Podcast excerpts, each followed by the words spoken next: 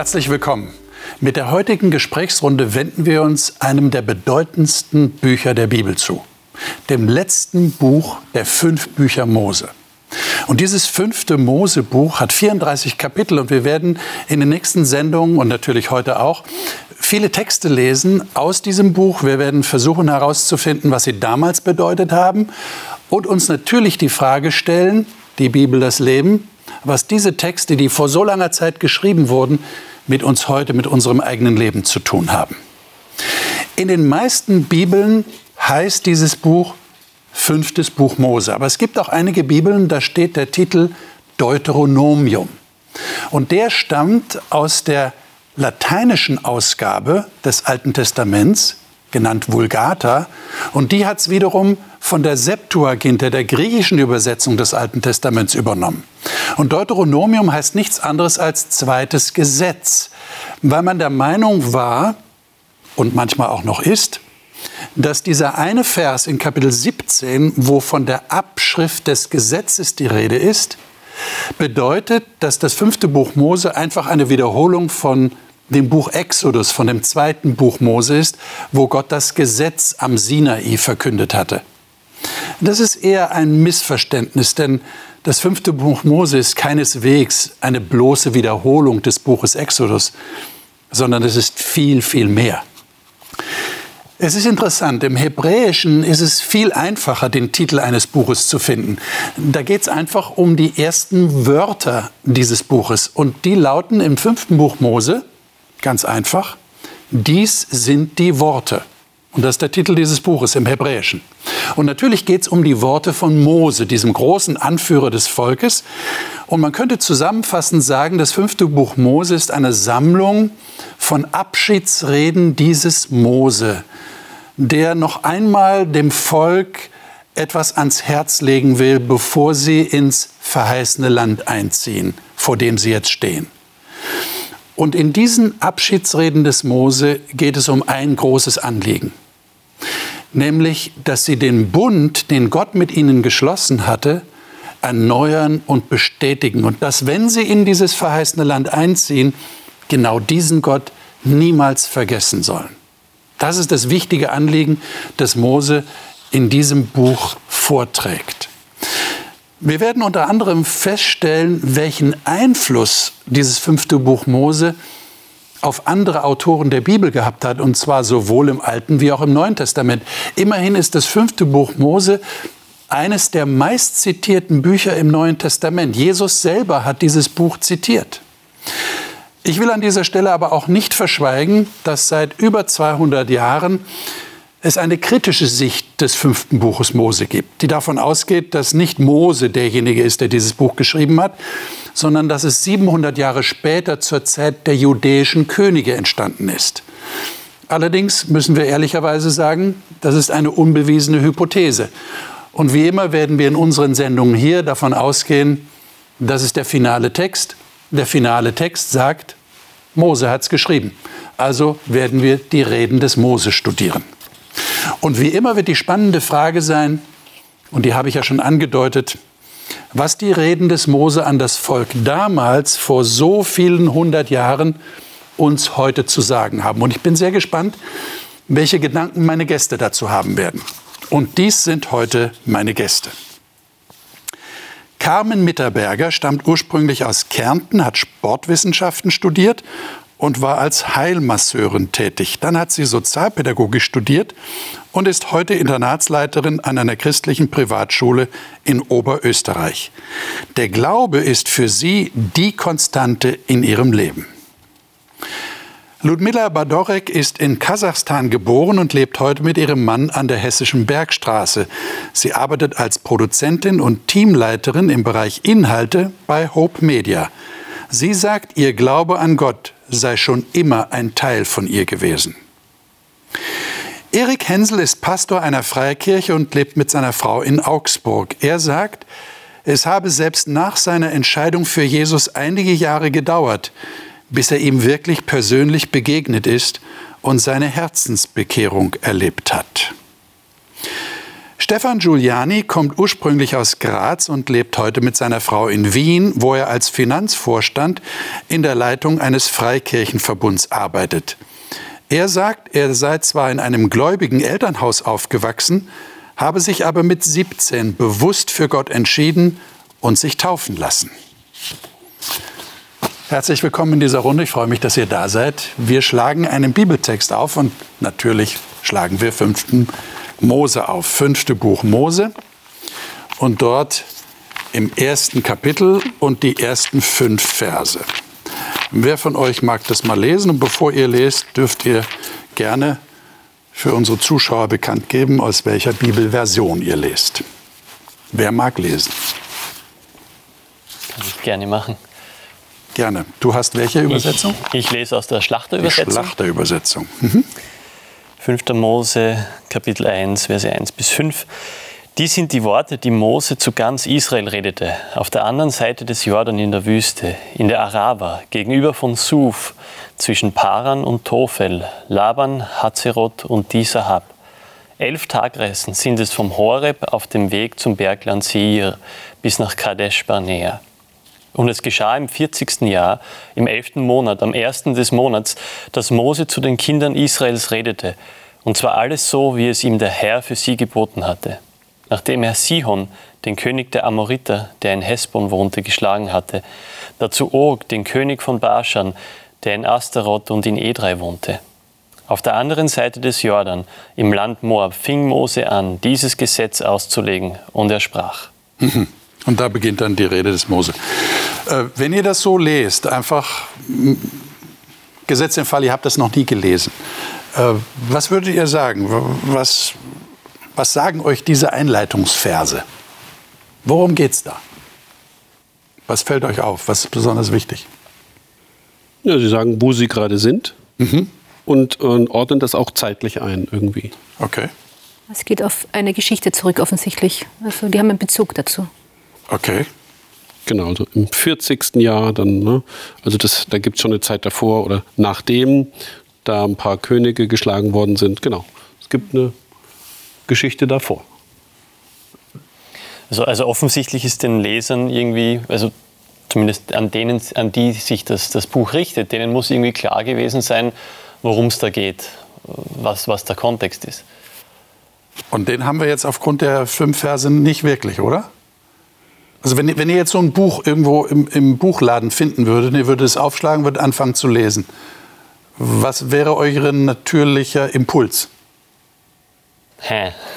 Okay. Und was würdet ihr euch wünschen dann? Eine Erklärung dazu. Liegt auf der Hand, ne? Irgendwie eine Erklärung? Oder dass man sagt, ah, das ist offensichtlich eine Fortsetzung. Mhm. Oder kennt ihr das? Man liest ein Fortsetzungsbuch ja. und stellt dann fest, der Autor hat schon etliche andere Bücher geschrieben und wenn ich die nicht gelesen habe, dann kriege ich gar nicht mit, was das Buch soll. Ich meine, viele Autoren bemühen sich ja, ihre einzelnen Folgen so abschließend zu formulieren, dass man trotzdem mitkommt. Aber es wäre schon hilfreich, man hat die, die vorigen Bände. Und trotzdem, also selbst wenn ich jetzt die Details da nicht kenne von dieser Einleitung, gibt es was, was mir da ins Auge springt. Okay. Und zwar, wenn ich, wenn ich Vers 2 lese, da wird zuerst gesagt, es sind elf Tagereisen vom Horeb bis nach Kadesh Barnea. Und dann in Vers 3 heißt es plötzlich im 40. Jahr. Also die Einleitung macht relativ schnell deutlich, irgendwas ist da ganz grob schief gelaufen. Mhm. Wie kann es sein, dass für Distanz, die elf Tage braucht, man jetzt plötzlich im 40. Jahr ist? Dass ich für eine Reise, die so kurz ist, relativ kurz, plötzlich 40 Jahre brauche. Da muss, muss irgendwas passiert sein. Oder gab es wichtige Zwischenstopps, die gemacht werden mussten? Genau. Weshalb ich jetzt so lange brauche. Wo man sich aufgehalten hat und weil es nicht anders ging. Genau, das wäre auch eine Möglichkeit. Huh. Okay. Ähm, was, was entnehmt ihr noch diesen Versen? Also interessant ja auch ist, dass es nicht nur eine Angabe von Ort und Zeit ist und vielleicht einer Dauer, sondern auch noch berichtet wird von gewonnenen Kriegen. Also wird hier nochmal einsortiert. Also ist das irgendwie kein äh, friedliches Reisen, sondern ähm, ein auch sich einem Gegner stellen und auch Kriege führen. Ja.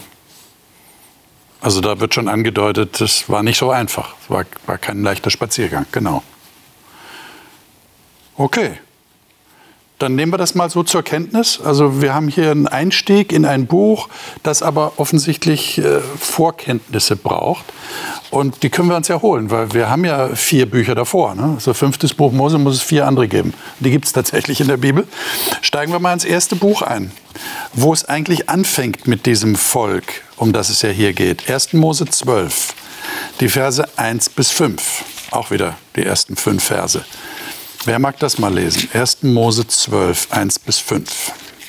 Bitte. Ich lese auch aus der Schlachterübersetzung. Mhm. Der Herr aber hatte zu Abraham gesprochen. Geh hinaus aus deinem Land und aus deiner Verwandtschaft und aus dem Haus deines Vaters in das Land, das ich dir zeigen werde. Und ich will dich zu einem großen Volk machen und dich segnen und deinen Namen groß machen. Und du sollst ein Segen sein.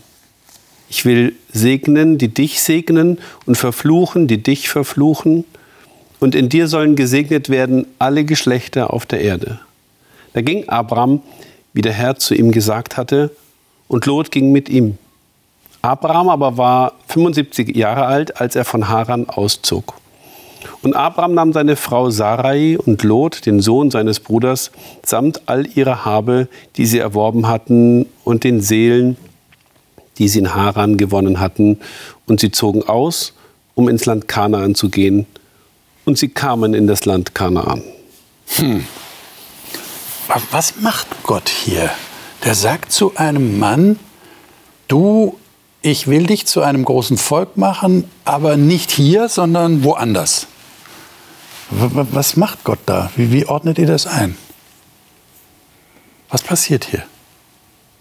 Es ist schon ein, ein, ziemlich verrückter Vorschlag, oder? Also wenn jetzt ja. Äh, Gott oder jemand auf uns zugehen würde und sagen würde, ähm, ich habe einen Plan für dich, du sollst groß werden, aber geh einfach mal los, ja? Geh mal los irgendwo hin, du kennst das Land noch nicht, aber äh, dort werde ich dich segnen. Äh, schon, schon ein ziemlich großer Sprung, ja, da zu sagen, ja passt, ich gehe los. Hm.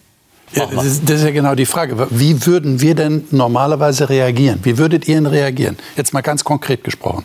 Wenn sowas, du hast gerade gesagt, das ist verrückt, ja, das sagt Gott zu mir, ich soll woanders hingehen, weil er aus mir was machen will, weil er einen Plan hat. Wie würdet ihr da reagieren? Naja, die Frage ist doch, wer ist dieser Gott für mich? Mhm. Habe ich da einen Bezug zu? Ist da eine Beziehung? Ähm, ich glaube jetzt an Gott. Ich würde sagen, wenn, wenn Gott mir deutlich zu verstehen gibt. Also hier hat er anscheinend direkt zu ihm gesprochen. So würde ich das jetzt erstmal verstehen. Würde ich auch erstmal natürlich äh, das sacken lassen, aber dann denken, das ist Gott, der jetzt spricht. Also sollte ich besser tun, was er sagt. Aber woher wüsstest du das? Woher wüsstet ihr das, dass das Gott ist, der redet und nicht eure Fantasie oder ein schlechter Traum? Abraham war, war ein, ein Gläubiger, äh, also ein guter Göttergläubiger seiner Zeit, seines Umfeldes. Ja. Also äh, Atheisten gab es eigentlich nicht. Das ist ein Phänomen der Neuzeit. Also er hat auch an die Götter äh, seines, seines Gebietes, seiner Familie, wie auch immer, geglaubt. Und die zeichneten sich da halt äh, dadurch aus, dass man sie sah und dass sie stumm waren. Und jetzt war es halt komplett andersrum. Er sah wahrscheinlich sehr wenig, aber er hörte was. Und das, ähm, finde ich, ist ein, ein, sehr intensiver Paradigmenwechsel in der Gottesvorstellung oder in einem Gottesbild. Und ähm, das ist so anders, ähm, glaube ich, dass das, also nebenbei, dass ich mir das selber wahrscheinlich gar nicht vorstellen kann, wie das war, wird es aber einen immensen Eindruck auf mich machen. Genau, das Erste. Und das Zweite ist, die Frage war ja auch, einfach mal weggehen. Ja, weil hier schon was ist. Wir haben einen Schöpfergott vor uns, der was schafft, wo nichts ist. Also ich will das dort machen, wo nichts ist. Ich mache nicht aus dem, ich forme das, was da ist, nicht um. Ich mache was komplett Neues. Da, wo nichts ist und wo eigentlich auch nichts sein kann. Spannend, wenn man Sarais Fruchtbarkeit ja anschaut, die eigentlich unfruchtbar ist. Also genau, das, das ist das systemische oder theologische Blick drauf.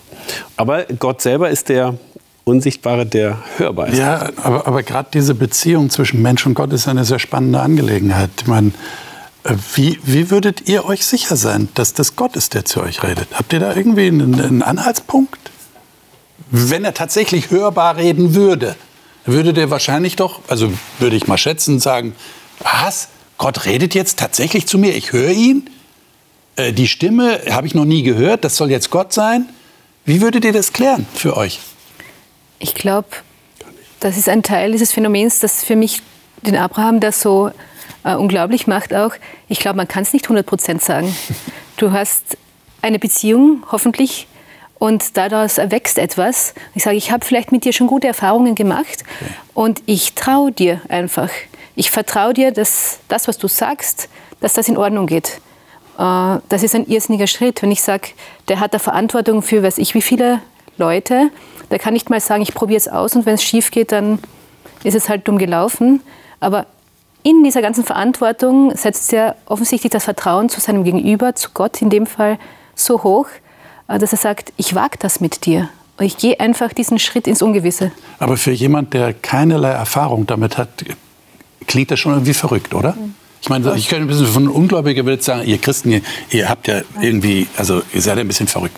Ich gut, meine, ihr, einen, ihr meint, dass ihr Gott hört oder dass Gott euch führt in eurem Leben und ihr vertraut dem einfach. Aber da muss man wahrscheinlich, nehme ich mal an, sagen, man muss es also probieren, die, oder? Diese, diese Beziehung gab es ja eben noch nicht. Also es ist ja, er hat ihn ja erstmal also irgendwann hat. Du meinst, er hat es probiert? Also wenn ich den Text anschaue, dann, dann hat er ihn so ziemlich auch äh, das erste Mal so angesprochen. Also das natürlich gab es eine Göttervorstellung, Gottesvorstellung, ja, aber, aber das ist ja, wir haben einen großen Bruch, äh, zeitlichen Bruch von Kapitel 11 zu Kapitel 12. Ja. Und Abraham war erstmal nicht das Abbild eines Christen, wie wir ihn heute haben. Nein. Es war ein tief heidnisch lebender, dort aber sehr konsequent und gläubig lebender Mensch. Aber in, den, in der Götterwelt seiner Zeit. Und er muss, äh, also, also er war nicht, äh, hat nicht an Jesus Christus geglaubt oder sowas, war kein Christ. Ja, und, und das dann zu wagen, ist ein mega Glaubensschritt. Aber ein Glaube im Sinne von aber woher Wagnis. Nimmst, aber woher nimmst du jetzt, dass er Götzendiener war? Es könnte ja auch sein, dass er unter Götzendienern an aus, den wahren Gott geglaubt hat. Aus, Wäre auch eine Möglichkeit. Aus seinem Volk. Okay. Genau, also da, da ich das ist nur Vermutung natürlich. Wissen ist jetzt äh, nicht so. Ja, ja, ja. Aber ich denke mal, dass er erstmal tief verwurzelt war, auch in seinem Leben. Okay. Und wie so oft müssen wir uns eingestehen, dass wir beim Lesen des biblischen Berichts ja ganz viel nicht wissen. Mhm. Wir kriegen einen kleinen Ausschnitt, wir kennen die detaillierten Hintergründe nicht, wir wissen nicht, hat Gott einmal zu Abraham geredet, haben, waren die im Gespräch, hat es eine gewisse Zeit auch gebraucht, bis Abraham dann gesagt hat, okay, jetzt, okay, jetzt traue ich mich, jetzt wage ich das und ziehe ich tatsächlich los. All das wissen wir nicht. Wir wissen am Ende nur, dass Gott ihn aufgefordert hat zu gehen und dass Abraham Gott geglaubt hat, dass er, dass er ihm vertraut hat und gesagt hat, okay, ich, ich gehe das ein. Ich meine, es kam ja erschwerend noch was hinzu, weil im Kapitel vorher erfahren wir, dass seine Frau unfruchtbar war. Und hier bekommt er jetzt die Verheißung von Gott, du wirst ein riesiges Volk werden. Er sagt ja an weiteren Stellen, wenn wir jetzt weiterlesen würden in Kapitel 12, du wirst so groß werden wie die Sterne am Himmel und der Sand am Meer. Also unzählbar groß. Äh, wie, wie, wie hat der Abraham das geschafft, hm. trotzdem dran zu glauben? Also die Frage ist doch, ist das vielleicht nicht auch etwas, was Hoffnung schenkt? Also in der damaligen Zeit, ich meine, auch heute ist Unfruchtbarkeit oder unerfüllter Kinderwunsch ja nichts, nichts Einfaches oder nichts Schönes. Ähm, und wenn dann ein Gott, der sich als Gott ausgibt, dir verspricht, ich schenke dir Nachkommen und ich werde sie zahlreich machen und es werden wie äh, Sterne am Himmel sein. Also vielleicht auch so dieser Wunsch, es möge wahr werden. Also so da liegt ja für mich eine Gefahr drin, weil in diesem, dieser Mechanismus wird ja von vielen Scharlatanen benutzt. Ne? Eine ja. Hoffnung zu machen, wo man sagt, oh ja, der sagt mir das, oh, das mache ich, da gehe ich hin. Ja, und dann ist es aber nichts. Aber wo ist, wo ist der Punkt, dass wir es hier mit dem Guten haben? Ja?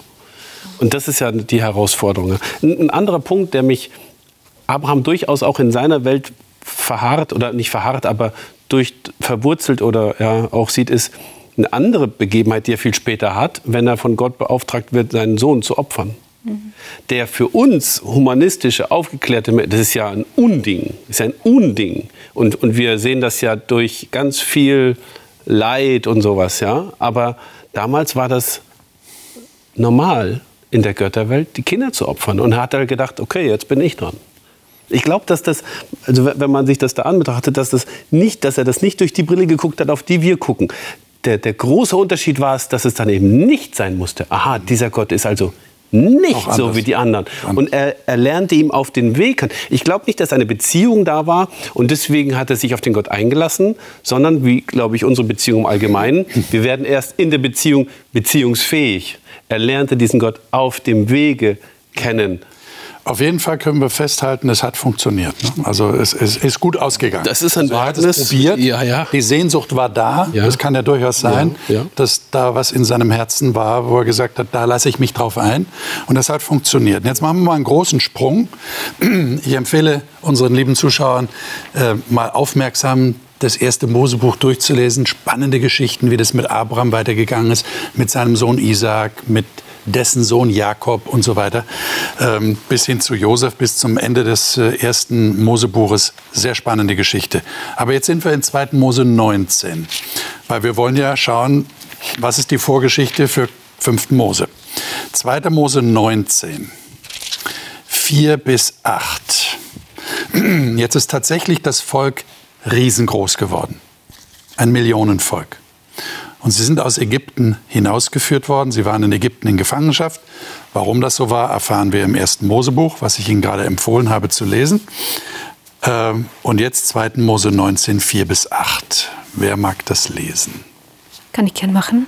Carmen? Ich lese aus der Lutherbibel. Mhm. Ähm, ihr habt gesehen, was ich mit den Ägyptern getan habe und wie ich euch getragen habe auf Adlers Flügeln und euch zu mir gebracht. Werdet ihr nun meine Stimme gehorchen und meinen Bund halten, so sollt ihr mein Eigentum sein vor allen Völkern, denn die ganze Erde ist mein. Und ihr sollt mir ein Königreich von Priestern und ein heiliges Volk sein. Das sind die Worte, die du den Israeliten sagen sollst.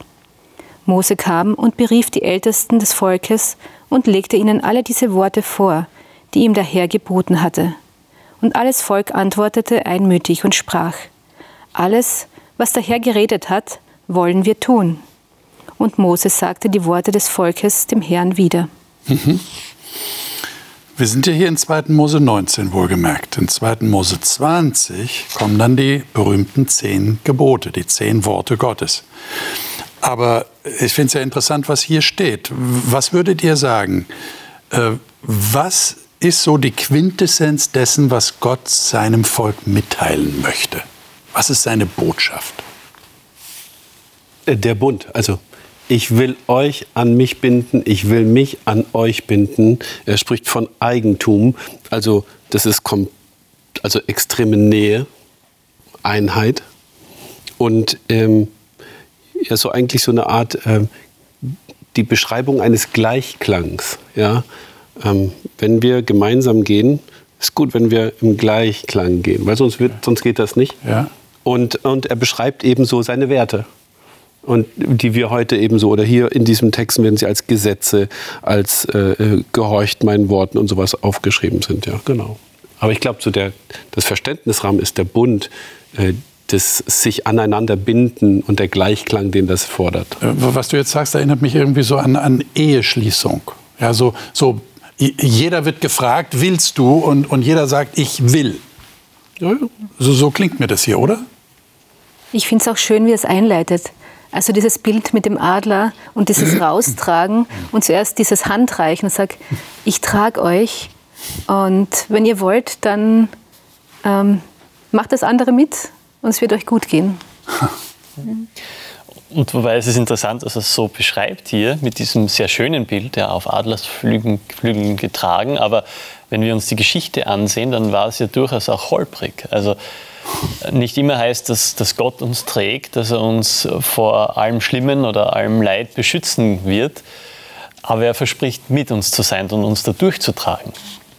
Die Frage ist, was bedeutet denn tragen? Also von Gott getragen sein. Wir haben ja so ein Bild von behütet, äh, so schön eingepackt in Watte und von A nach B.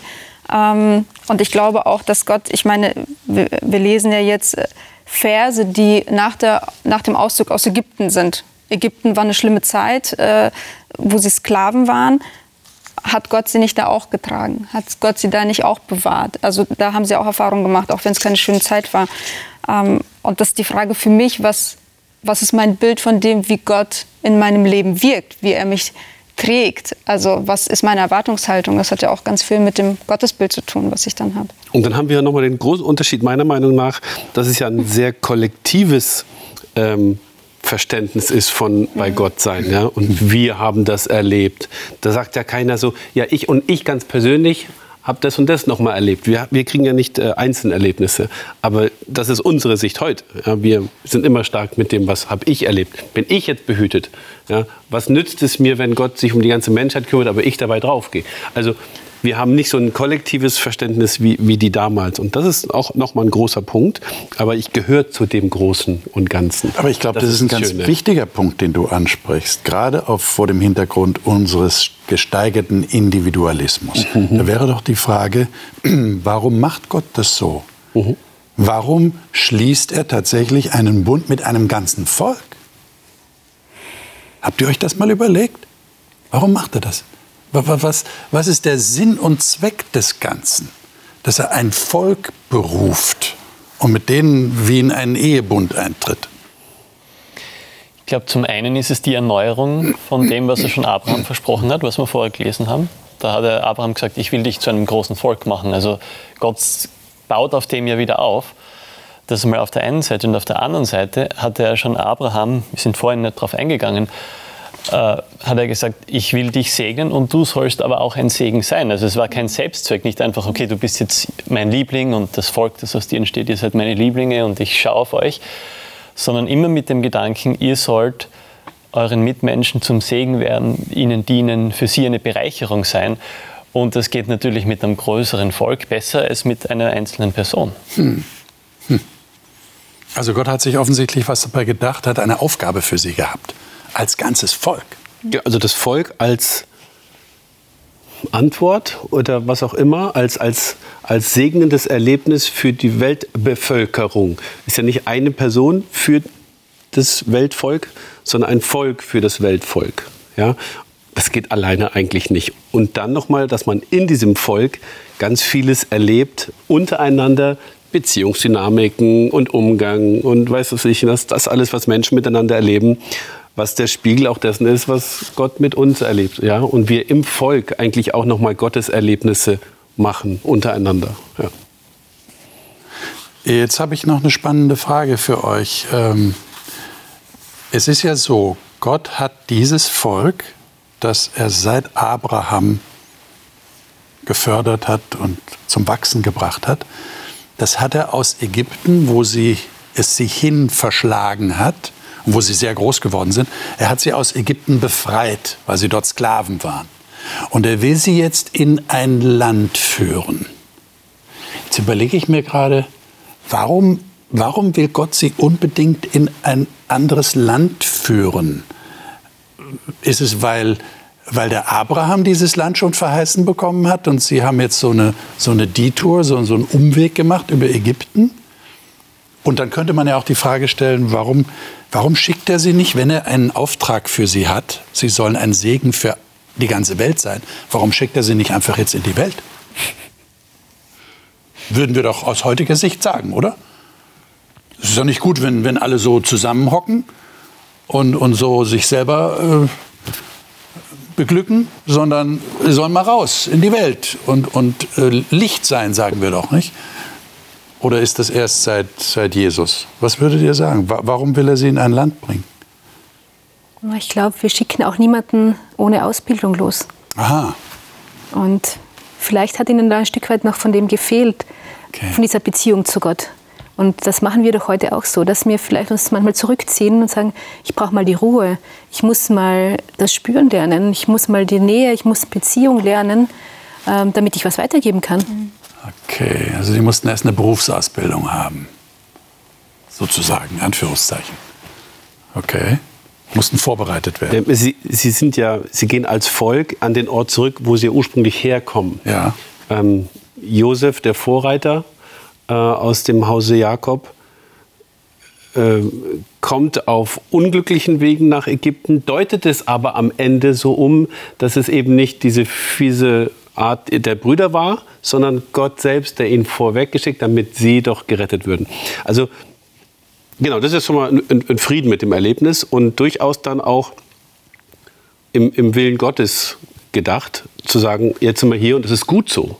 Ob die, ob die Gefangenschaft und die, die Sklaverei dann ähm, geplant war, äh, kann ich nicht sagen. Ob das denen was gebracht hat, auf jeden Fall, sie werden ja identitätsmäßig auf Null gesetzt. Ja. Gott muss wirklich komplett eine neue Art von, von Identität, von wer sind wir, was für ein Selbstverständnis, was ist die Aufgabe eigentlich, als, ja, wer, wer, wer wollen wir sein eigentlich? Ja.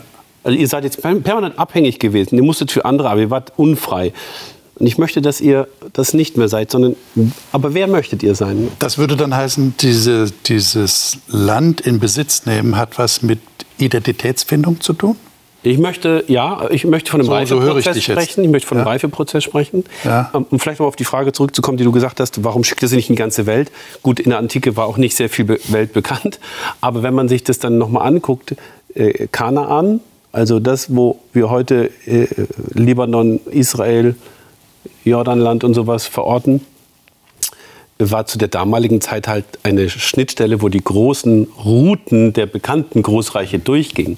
Also letztendlich mussten sie nicht von Tür zu Tür gehen oder sowas, um sich vorzustellen, wir haben hier was, sondern die kamen eh alle durch, bei ihnen letzte, mehr oder weniger.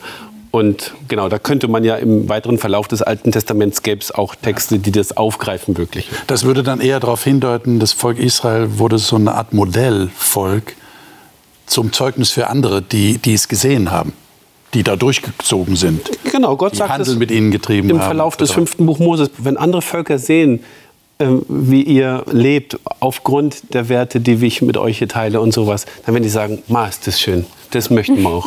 ja. Das ist ein bisschen so, eigentlich ja. war das so die Idee dahinter. So, ne? so jetzt Attraktiv sein für das Umfeld. Genau, aber jetzt kommt ja der große Schock. 4. Mose 14.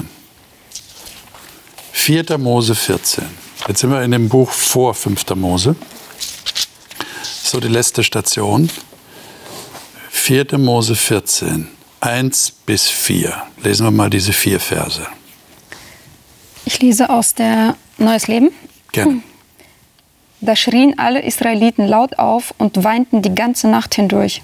Sie murrten gegen Mose und Aaron und klagten, wären wir doch bloß in Ägypten oder hier in der Wüste gestorben. Ach, wären wir doch schon tot. Warum hat uns der Herr in dieses Land gebracht? Etwa nur, damit wir hier in der Schlacht getötet werden und unsere Frauen und Kinder als Sklaven verschleppt werden? Wäre es da nicht das Beste für uns, nach Ägypten zurückzukehren? Und sie sagten zueinander, lasst uns einen Anführer wählen und nach Ägypten zurückkehren. Was ist passiert? Was ist passiert? Wir haben gerade geredet davon, sie sollten von Gott in ein Land geführt werden, ein verheißenes Land, äh, wo der Abraham herkam. Und jetzt wollen die da gar nicht hin? Was ist denn passiert? Also interessant, äh, hier fehlt ja auch eine Vorgeschichte. Wir ja. lesen jetzt wieder vier Verse. und was ist denn vorher passiert, genau. damit das jetzt zu so, einem, zu so einem Erlebnis kommt und so einem Aufstand? Ähm, es ist ja so, die stehen vor den Toren des Landes, in das sie ein, also das ihnen Gott versprochen hat, dass sie erobern sollen. So. Und dann kommen sie auf die Idee, lass uns doch erstmal Kundschafter schicken, lass uns doch mal gucken, was gibt es denn da, wie sieht es da aus, damit wir vorbereitet sind machen sie. Die Kundschafter kommen zurück und äh, ein großer Teil der Kundschafter sagt, boah, das ist uneinnehmbar. Ist nicht machbar. Ja. Und das Volk lässt sich halt da verunsichern. Das ist die Situation. Ich meine, das ist ja krass, was Sie sagen. Habt ihr das gelesen? Ja. Wären wir doch in Ägypten gestorben, wären wir doch in dieser Wüste gestorben. Wäre es nicht besser für uns, nach Ägypten zurückzukehren? Lass uns einen Führer wählen und nach Ägypten zurückziehen. Ja, krass. Es ist schon ein Wahnsinn, wenn man sich mhm. durchdenkt. Ja. Wären wir doch lieber in Ägypten, wo wir Sklaven waren, wo sie ja. geschunden worden sind, wo sie ja. Wo sie ja auch zum Gott im Himmel geschrien haben, genau. rette uns. Also das ist ja das Absurde. Und es ist nicht das erste Mal, dass sie das sagen. Also auch das hat der mhm. Geschichte. Ja. Und immer wieder auf dem Weg gab es diese Momente, wo sie. Aber, aber jetzt ist der entscheidende Moment, der Moment, wo sozusagen alle Versprechen wahr werden können und sie in das versprochene Land kommen und, und dann sind, boah. Was, was war denn Ihr Problem? Waren die einfach nur launisch oder? Weil du gerade sagst, sie haben ja in Ägypten schon zu Gott geschrien.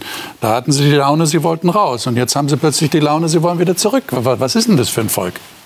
Also ich möchte eine Lanze für den Menschen brechen an der Stelle vielleicht mal. Weil wir tun uns ja sehr leicht, so zu reden. Ja? Ich meine, die waren ein Jahr aus Ägypten raus. Ähm, die sind durch, durch das äh, Rote Meer, das, das Befreiungserlebnis schlechthin, auf super wunderbare Weise. Dann haben sie ein in, intensives Erlebnis am Horeb, Gesetzgebung. Aber da haben sie auch schon das mit dem goldenen Kalb danach, also die können es nicht zuordnen. Und dann ungefähr ein Jahr später sind sie an den Toren was du gerade gesagt hast. Ne? Was ich erstmal wahrnehme, ist, dass Lebensumstände dazu führen können, dass ich Erlebnisse, die ich gemacht habe, in dem Fall des Volkes, war es die negativen in Ägypten, aus denen sie raus wollten, aber auch die wunderbaren zwischendrin, wo ihnen eigentlich schon klar gewesen sein musste, dieser Gott lebt, der tut und der kann Dinge, da, da schlackern wir mit den Ohren, äh, dass das verschütt gehen kann. Und das ist, glaube ich, der Mensch. Ja, dass ich etwas, was ich erlebt habe, ein Jahr später komplett anders wahrnehme, uminterpretiere und auch in eine ganz andere Richtung gehe. Und da will ich mich nicht überheben über das Volk, überhaupt nicht. Äh, spannend ist natürlich die Reaktion Gottes und sagt, okay. Aber ähm, erstmal muss ich sagen, ja, ich, ähm, ich identifiziere mich damit, weil ich Erlebnisse, die ich gemacht habe, gut oder böse, auch etwas später wiederum anders sehe. Und ja, das ist, glaube ich, die Realität unseres Menschseins. Erstmal. Jetzt ist ja die Frage, wie reagiert Gott? Aber vielleicht sollte ich die Frage stellen, welche Reaktion würdet ihr denn jetzt erwarten? wie reagiert man denn auf sowas? Also für mich ist das erstmal mangelndes Vertrauen so. Du hast recht, wir können uns nicht erheben, wir haben das auch. Es ist kein Vertrauen da. Obwohl Gott in Vorleistung getreten ist, ist immer noch kein Vertrauen da. Und also, also Gott muss doch enttäuscht sein, denke ich so. Also es ist kein Vertrauen in mich da. Ich habe euch doch hierher gebracht. Ich habe es euch doch versprochen. Ich will es euch doch geben. Was stimmt nicht mit euch? Also das ist die Reaktion, die ich dann habe, wenn ich das lese. So auch mich selber zu schütteln in manchen Momenten, so was stimmt nicht mit mir, wenn ich auch in solchen Situationen bin, wo Vertrauen also fehlt. Gott ist ja äh, letztendlich erstmal sauer und sagt, 40 Tage haben die Jungs das Land gekundschaftet und für jeden Tag, den drin waren, werdet ihr ein Jahr in der Wüste wandern. Und dann kommen wir auf unsere 40 Jahre Wüstenwanderung. Ja? Das ist das krass geschehen. Und das könnte ja sehr hart kommen. Die, der Punkt ist, wo ich glaube, dass das, das Fiese an der Situation war, den, den Einfluss, den die äh, an der Stelle vor allem zehn von den zwölfen, die drin waren, auf das Volk hatten. Sie haben etwas gesehen und haben damit aber dermaßen Moral runtergezogen, Vertrauen zerstört, aus dem Hörensagen.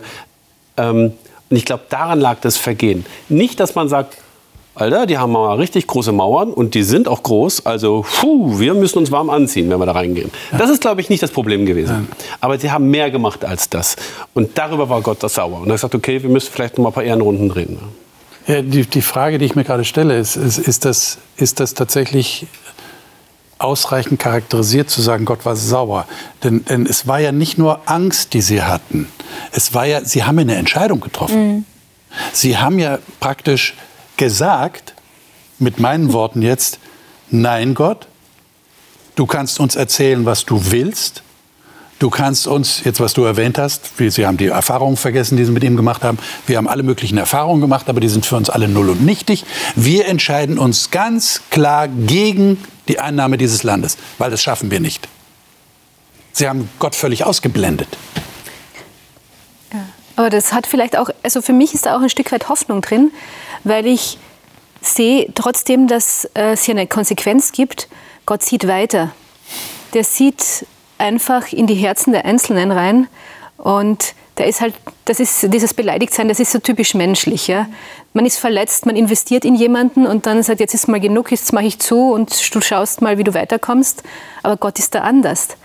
Der versteht das, der sagt, okay, Sie sind noch nicht so weit, Sie haben noch nicht begriffen, wie gern ich Sie habe und dass ich das Beste für Sie möchte und dass das mir möglich ist. Ähm, ich, Sie brauchen noch ein Stück weit vielleicht Lernprozess. Und deswegen nehme ich sie nochmal mit. Ja? Ich nehme sie nochmal beiseite und sie dürfen nochmal lernen. Und das ist etwas, was mich mir persönlich dann auch diese Hoffnung gibt. Wie oft bin ich denn so ein störrisches Kind und lass mich von irgendwem anders. Also manchmal ist ja auch die Masse, die einen mitreißt und sagt, okay, alle schreien, da schreie ich mit. Ja? Und mit den Konsequenzen, die ich dann auch nicht möchte. Und ja, also für mich ist das auch ein Stück weit Hoffnung. Halten wir noch mal fest. Was war die Reaktion Gottes? Also der Erik hat ja schon gesagt, äh, Ehrenrunden, 40 Jahre in der Wüste, aber das war ja nicht alles. Also es war ja nicht alles. Ich meine, er hat ja gesagt, keiner von euch, die jetzt gegen mich gemurrt habt, alle ab 20 äh, und älter, ihr werdet in dieser Wüste sterben. Ihr wolltet die Wüste, Ihr wolltet da nicht rein, ihr kommt da nicht rein. Das Krasse ist, dass Ehrenrunde klingt ja fast verharmlosend. Ne? Ja, ja, das war ja, war ja eine wahnsinnige Tragik. Die, der Punkt ist, dass sogar die Kundschafter selber alle gestorben sind kurz danach. Also das ist ein außer hart, den Zweien, ne? Außer den Zweien. Das ist ein hartes Gericht. An der Stelle äh, fällt es mir leicht, als jemand, der das jetzt äh, wie viel über ja, dreieinhalbtausend Jahre später Jahre, ja. äh, zu lesen, auch nochmal das größere Bild zu machen. Du hast gerade gesagt, Gott sieht weiter. Gott hatte ja was vor. Das konnten die damals so, glaube ich, noch nicht verwörtlichen, wie, wie wir das heute tun. Ja, aber in, in meinem Bibelverständnis hat Gott ja was vorgehabt, nämlich das, was er bei Abraham sagt, ich möchte ein Segen sein und der Segen, den ihr als Volk haben sollt, soll für die ganze Welt sein. Was ist denn das? Wir könnten noch ein bisschen zurückgehen in, in, in das Ende der, der, der Sündenfallgeschichte, wo so ganz kryptische Art der, der Prophezeiung auf jemanden ist, der doch hier erlöst. Und ja, es ist messianisch, wir warten auf Jesus. Ja, und, und, und Gott möchte, dass das passieren wird. Also hat er eine gewisse Härte, sagt, ich bin der Garant dafür, dass das auch passiert, dass mein Sohn hier geboren wird. Und nur so kann ich mir dann auch diese gewisse Härte vorstellen, die er auch braucht, um das Ziel zu erreichen. Ich meine, das, was du gesagt hast, Miller, klang ja eben so, als würde Gott nur ihre Entscheidung akzeptieren, die sie selber getroffen haben. Er geht im Grunde genommen auf ihren Wunsch ein. Aber wir würden jetzt sagen, ja, lieber Gott, ne, es wäre schöner, du wärst jetzt gnädig gewesen und hättest es irgendwie durchgehen lassen. Aber hat er nicht gemacht. Liebe Zuschauer, ähm, müssen Dinge verarbeitet werden? Was meinen Sie? Also wenn solche Dinge passieren wie hier im Volk Israel, dass die vor dem gelobten Land stehen, wo Gott sie hinbringen will, und sie sagen alle, klingt ja so, könnten wir sagen, wie ein Mann, ja, fast. Es gab nur eine Minderheit, die das anders gesehen hat. Und die sagen dann, nee, wir wollen da nicht rein. Ähm, das, das ist so einschneidend. Und genau Mose hat das gemacht. Der hat, äh, und das werden wir das nächste Mal besprechen, der hat so in einer Rückblende tatsächlich auf die Dinge Bezug genommen und hat diese 40 Jahre noch mal in den Blick genommen, die da vergangen sind. Die sind tatsächlich 40 Jahre vergangen und jetzt stehen sie erneut, na nicht sie, sondern ihre Kinder. Die sind ja alle gestorben in der Wüste. Ihre Kinder stehen jetzt vor den Toren des gelobten Landes. Und da geht es darum, äh, kommen wir da jetzt wirklich rein? Und Mose macht eine Rückblende und darüber werden wir das nächste Mal reden. Ich hoffe, Sie sind dann wieder dabei. Ich hoffe, das interessiert Sie, dieses Thema. Es ist sehr spannend, diese Geschichte Israels nochmal Revue passieren zu lassen. Ich hoffe, dass Sie einen persönlichen Gewinn davon haben. Ich wünsche Ihnen Gottes Segen. Bis zum nächsten Mal.